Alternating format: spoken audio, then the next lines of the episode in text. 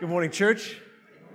Whether you're here in person or you're watching online, as always, I love you and I'm so incredibly thankful for you. Thank you for participating in our assembly this morning.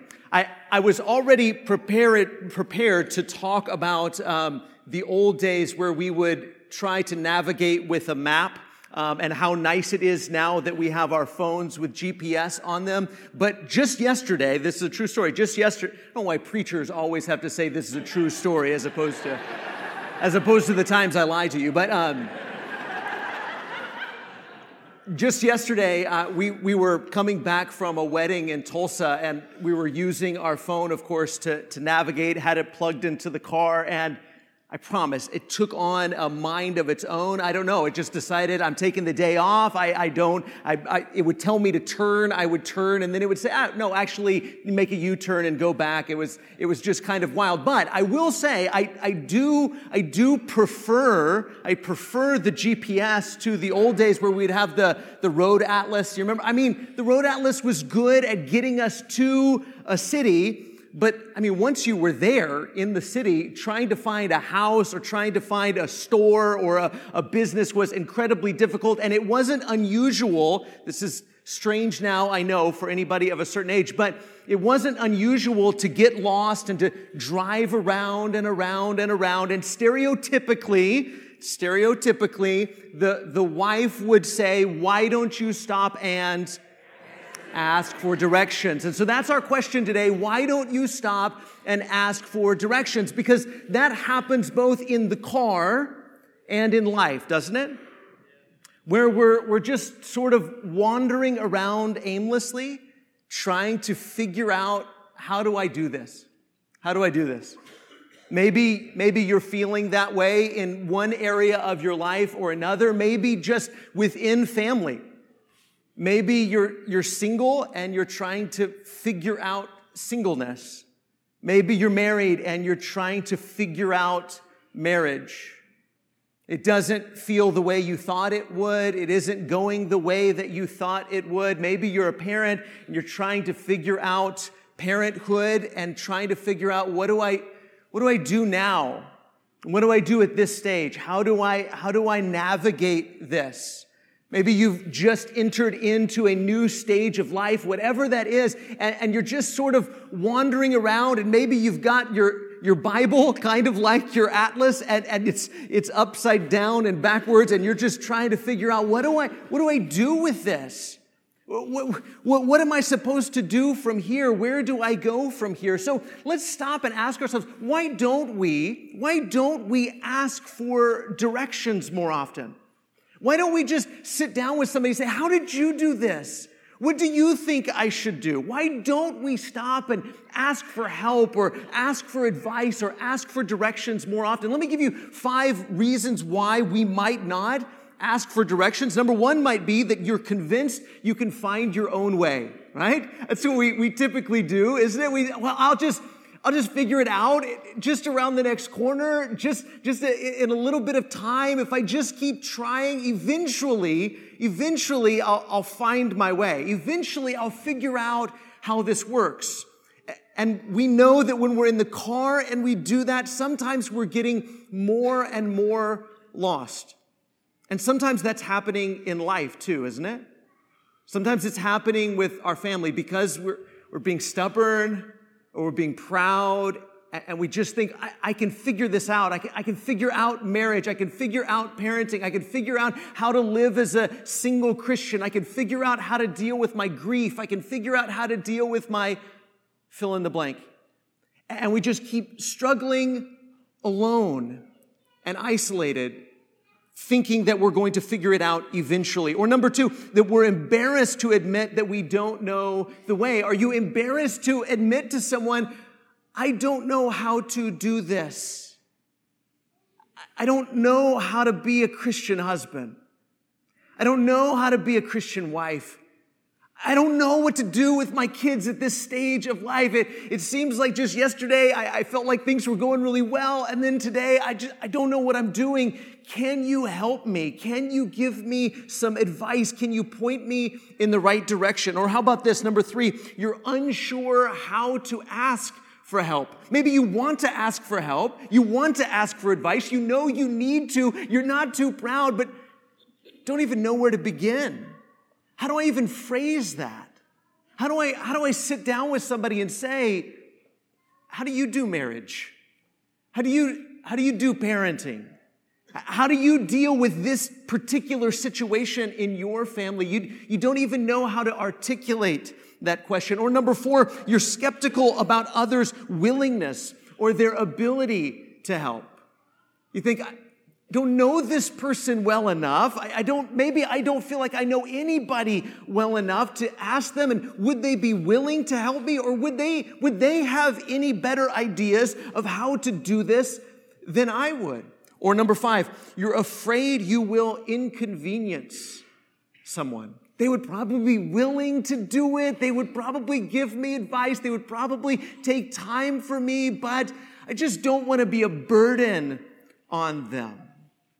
And so, because of one reason or another, so many of us are just trying to figure it out on our own. And we're just wandering around aimlessly. Chances are you look at other people in this room right now, or you think about other Christians that you know and you think they've got it all figured out. They know what they're doing they know how to do singleness or they know how to do marriage or they know how to do parenting or they seem like they've got all of the answers. Why don't I know how to do this? And chances are those people that you're thinking of, they feel exactly the same way. And so many of us are just wandering around lost, but afraid or unwilling to sit down with somebody and say, Can you give me some advice? Can you help me?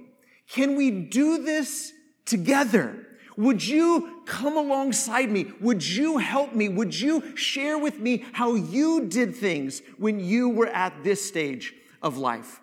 But of course, of course, both in the car and in life, we, we now have these smartphones. Now, I, am not one of these guys that, that's just negative about technology. I, I really like the fact that I have a smartphone. There, I, I use it for a lot of things, but, but there's a real danger, both, both in the car, but more so in life, that modern technology supports and reinforces our individualism creating even more resistance to asking for help and direction.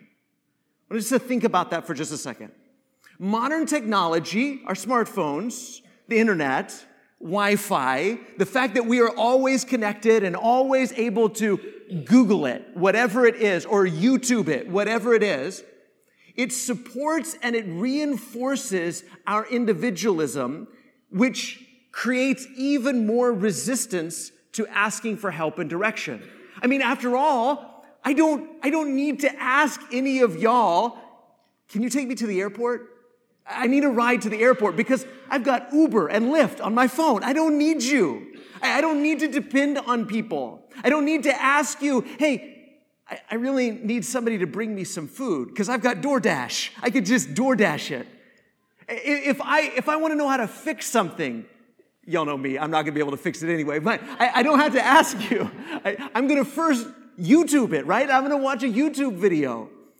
We used to depend on people. We used to depend on people. We used to ask people for help. We were resistant. We didn't really want to. We, we, we, tried not to. We tried to do it ourselves and pull ourselves up by our own bootstraps. And we often wandered around trying to figure it out, figure out how to do it on our own. But eventually we asked people for help. I'm afraid we're getting more and more individualistic. We're getting more and more isolated where we think to ourselves, I'm supposed to figure this out on my own. And we do that with little chores around the house, and we do that with meals, and we do that with rides to the airport, and we do that with parenting, and we do that with marriage, and we do that with grief, and we do that with struggle, And we do that with sin. And we do that with temptation. We do that with every aspect of our lives, don't we? We think, I'll just, I'll just find, I'll just find something online that will teach me how to do this. But church, you need, I need, we all need real life, flesh and blood relationships with one another. I'm not saying you got to throw your phone away, but I am saying we all need real life relationships with one another. And we've got to sit down for coffee with each other. And we got to sit down at a meal together and say, Help me. Give me some advice. I'm struggling right now. It's okay to YouTube things sometimes. It's okay to Google things sometimes. It's okay to DoorDash things sometimes. But you need community. We all need community, and we need to be willing to ask our community for help and advice and direction. I want us to think about the, the book of Titus this morning. The New Testament, all throughout, but we're going to particularly focus on Titus this morning. The, the New Testament, the New Testament is all about the creation of these kinds of communities. Communities that are mutually dependent on one another, who, as the, the saying goes, they do life together. They, they figure out life together. They, they come together as a community and they teach each other. And they help each other.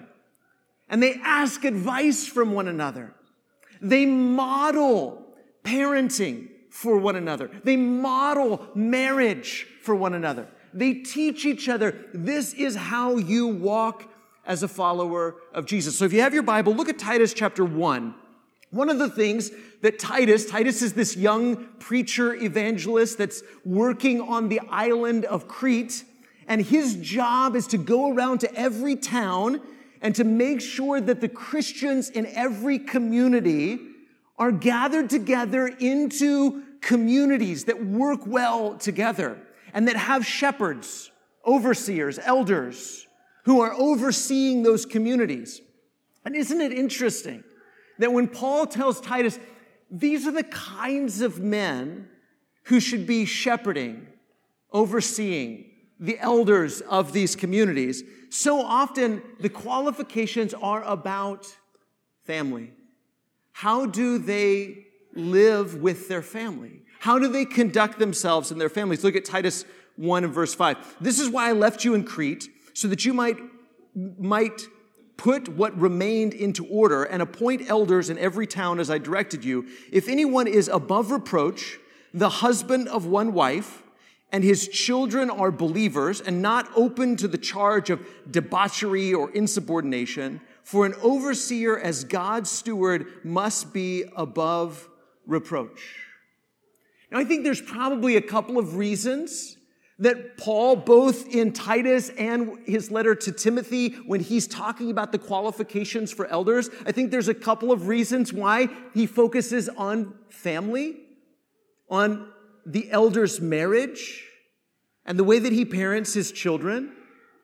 Part of that is so that younger Christians can look up to these elders so that they can go to these elders and say, How do you do this? How, how, do you, how do you live in, in marriage? How do, you, how do you make this work? How do you parent your children? How did you parent your children?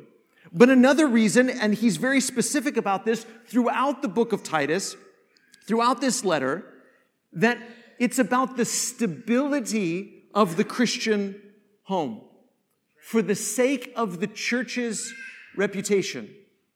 We could put it this way the credibility of the Christian message has always been judged by the stability of the Christian home.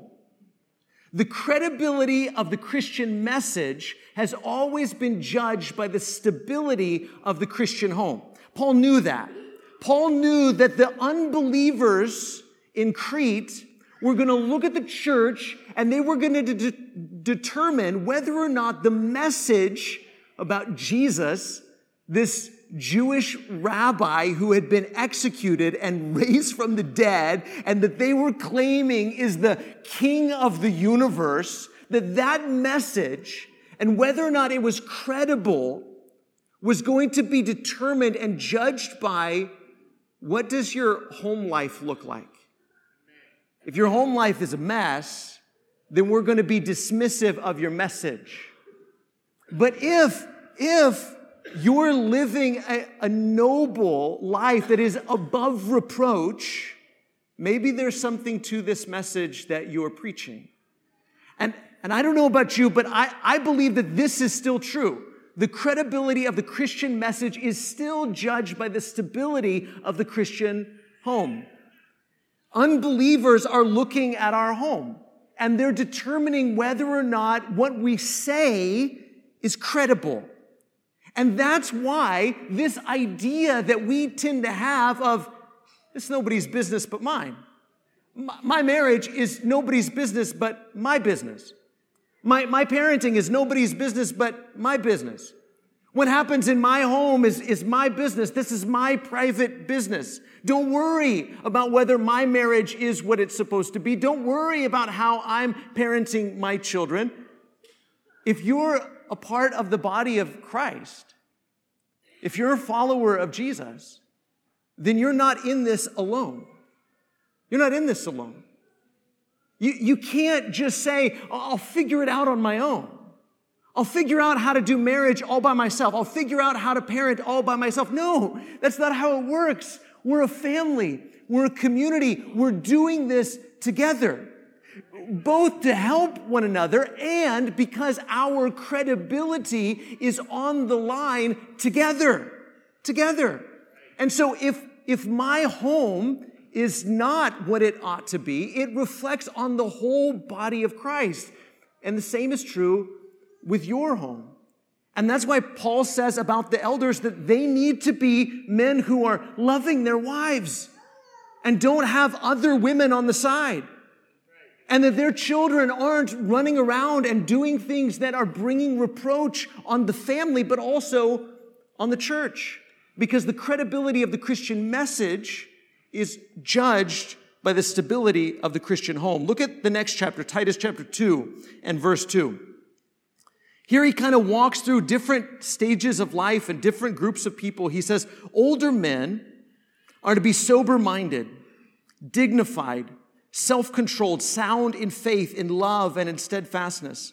Older women, likewise, are to be reverent in behavior, not slanderers or slaves to much wine. They are to teach what is good and so train the young women to love their husbands and children, to be self controlled, pure, working at home, kind, and submissive to their own husbands, that the word of God may not be reviled. You see what he's telling Titus? This is the way the Christian community needs to work. Not, hey, everybody just go do their own thing.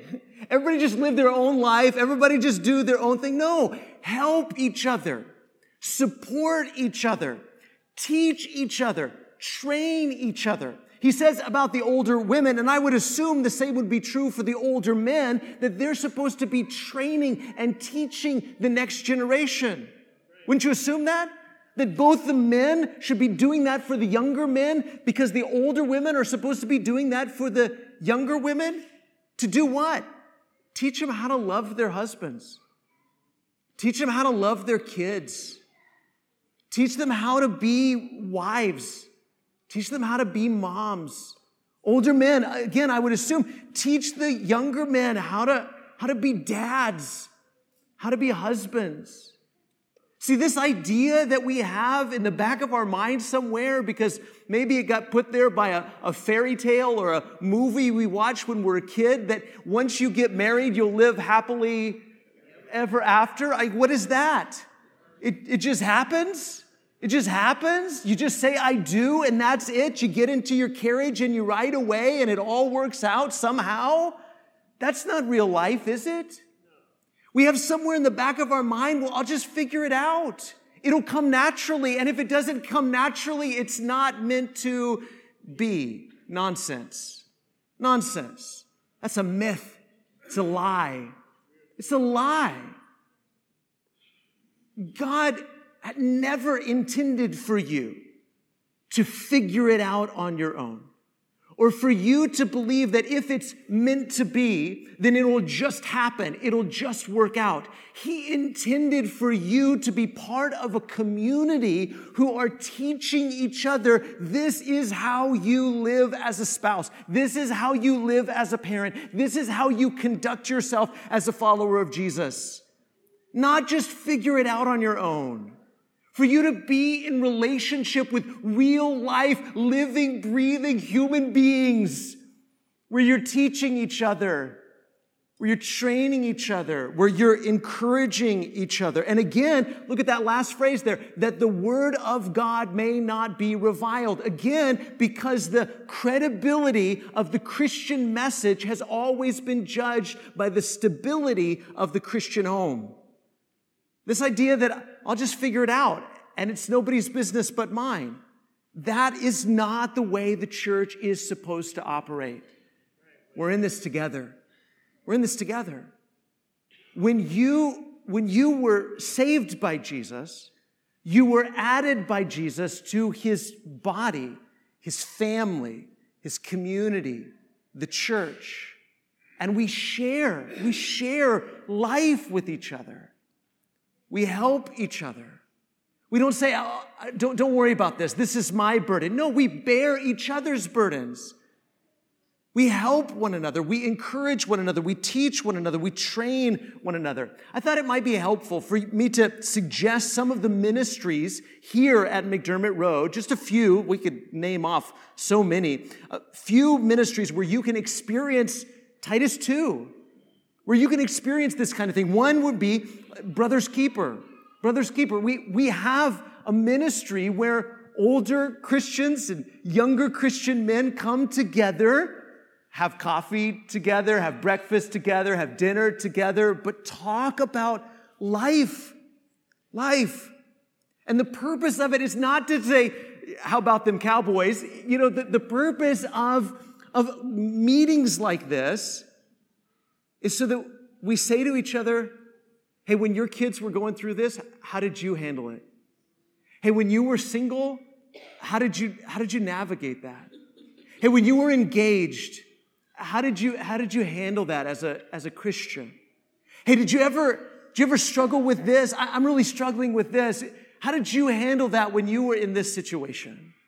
That's the purpose of ministries like that. For the women, there's also the heartfelt friends the same kind of a, a, situation where older Christian women and younger Christian women come together, talk about life. What are you struggling with? What questions do you have? None of this, let's keep it to ourselves. Just you worry about your stuff, I'll worry about my stuff. No, no, no. We bear each other's burdens. We teach each other. We train each other how to, how to love your spouse, how to love your kids.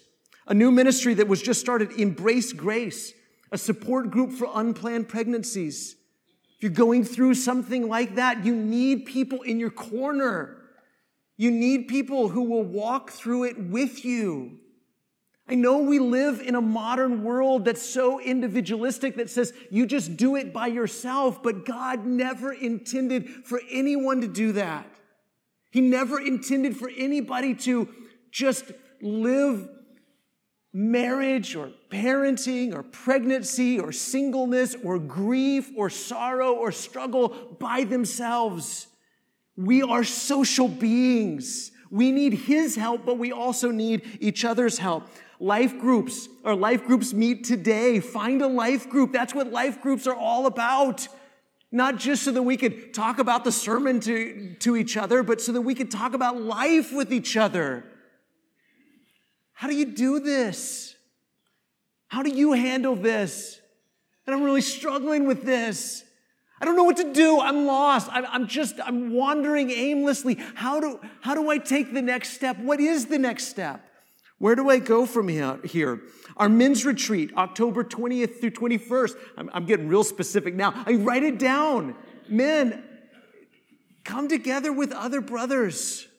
I mean, it's great you're here. I'm so glad you're here. Or I'm glad you're watching online. That's fantastic. It's wonderful. But you need more than just sitting in a room together. You got to have a meal together and be willing to say, I need some advice. Or, or on the other hand, I'm willing to give some advice. Hey, I made a lot of mistakes. I've seen a lot of ups and downs. I've gone through a lot, and I, I want to share that with you. Let's be in these kinds of community with each other. And they happen in places and times like these. Or our Road Family Conference, November, cha- November, no, no, November chapter four. No, that's not right. November 4th. So used to chapter and verses. The Road Family Conference, put it on your calendar. It's a time for parents to come together and confess to each other, I don't know what I'm doing. I don't know where to go from here. I don't know how to handle this particular situation. How do you do it? How are you doing it in your home? The church is where we're supposed to openly and freely admit that with each other, not try to pretend like we've got it all figured out. Because I guarantee you, no one else here feels that way. I've got it all figured out. Don't think that anyone else thinks that way. Keep reading with me in Titus, verse 6. Likewise, urge the younger men to be self controlled. Show yourself in all respects to be a, I love this word, a model, a model of good works. And in your teaching, show integrity, dignity, and sound speech that cannot be condemned, so that an opponent may be put to shame, having nothing evil to say about us. Again, Paul is concerned about the reputation of the church. And he says the way that we're going to guard and protect the reputation of the church is for the people in the church to be teaching each other and training each other and modeling good works for each other. This is what it looks like because you're not supposed to figure it out on your own. You're supposed to figure it out as a part of a family, as a part of a community. We're supposed to be seeking advice from each other, looking at someone else and say, wow, I really like how they talk to their kids. I want to incorporate that into my parenting.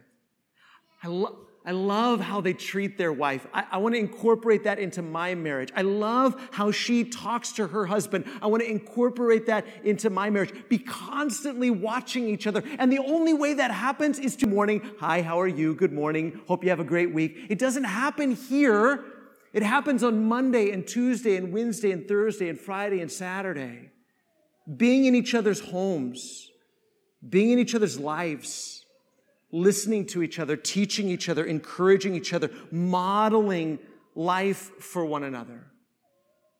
Because I guarantee you that everyone in this room is struggling with something and asking, How do I navigate this?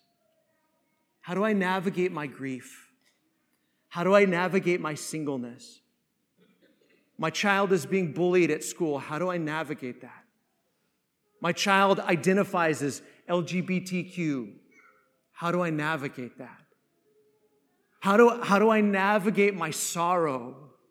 I'm afraid my marriage is falling apart. My marriage did fall apart. How do I navigate that? How, how, do I, how do I deal with the sleeplessness of having toddlers? How do I navigate this this time, this place that I'm in right now, everyone in this room is asking questions like that. And here's what we need to remember someone else has been where you are now. Someone else has been where it is you are, whatever questions you're asking, whatever questions you're afraid to ask. Your brothers and sisters have been there before and they've asked those questions too. Don't be afraid to ask. Be willing to ask each other, how did you deal with this? And they may say, well, listen, I didn't go through exactly something like that, but I know someone who did. Hey, come over. Let's, let's, let's have lunch with this person because I know this person has gone through something very similar. We tell ourselves, I'm the only one. I'm the only one that's lost. I'm the only one that's wandering. I'm, old, I'm the only one that's questioning. I'm, I'm the only one that's struggling. Nonsense. Satan wants you to believe that, and it's not true. Someone else has been where you are now. And the church is not made up of people who have it all figured out. The one thing that we all have in common, we have a lot of differences, different backgrounds, different ages, different ethnicities, different, different all kinds of things, different experiences. But the one thing we all have in common is that we all said to the Lord, I can't do this. I can't do this. I've made a mess of my life. I need your help. What we all have in common is that we have been saved by his grace and mercy. Later in the same book, Paul would say, He saved us not because of works done by us in righteousness, but according to his own mercy, by the washing of regeneration and renewal of the Holy Spirit, whom he poured out on us richly through Jesus Christ our Savior, so that being justified by his grace, we might become heirs according to the hope of eternal life. That's what we all have in common. We've all said, I can't do this on my own. And if you're willing to confess that to Jesus, if you're willing to confess to God, I can't do this on my own, I need help, then why wouldn't we be willing to say that to each other who are also struggling? Say to each other, I can't do this on my own. I need some help. Will you walk with me? Because someone else has been where you are now. Our shepherds, our shepherds have been where you are now, or they know someone who has, and they would love to pray with you or encourage you. They meet every Sunday in the prayer room, and they would love to pray with you. And every Sunday we stand and we sing a song, and it's not just empty ritual and tradition. We honestly, truly would love nothing more than to help you put Jesus on in baptism or to say to one another, I need help. I need prayers. I can't do this on my own. So if we can help you this morning, now's a great opportunity to respond. As together we stand, sing this song.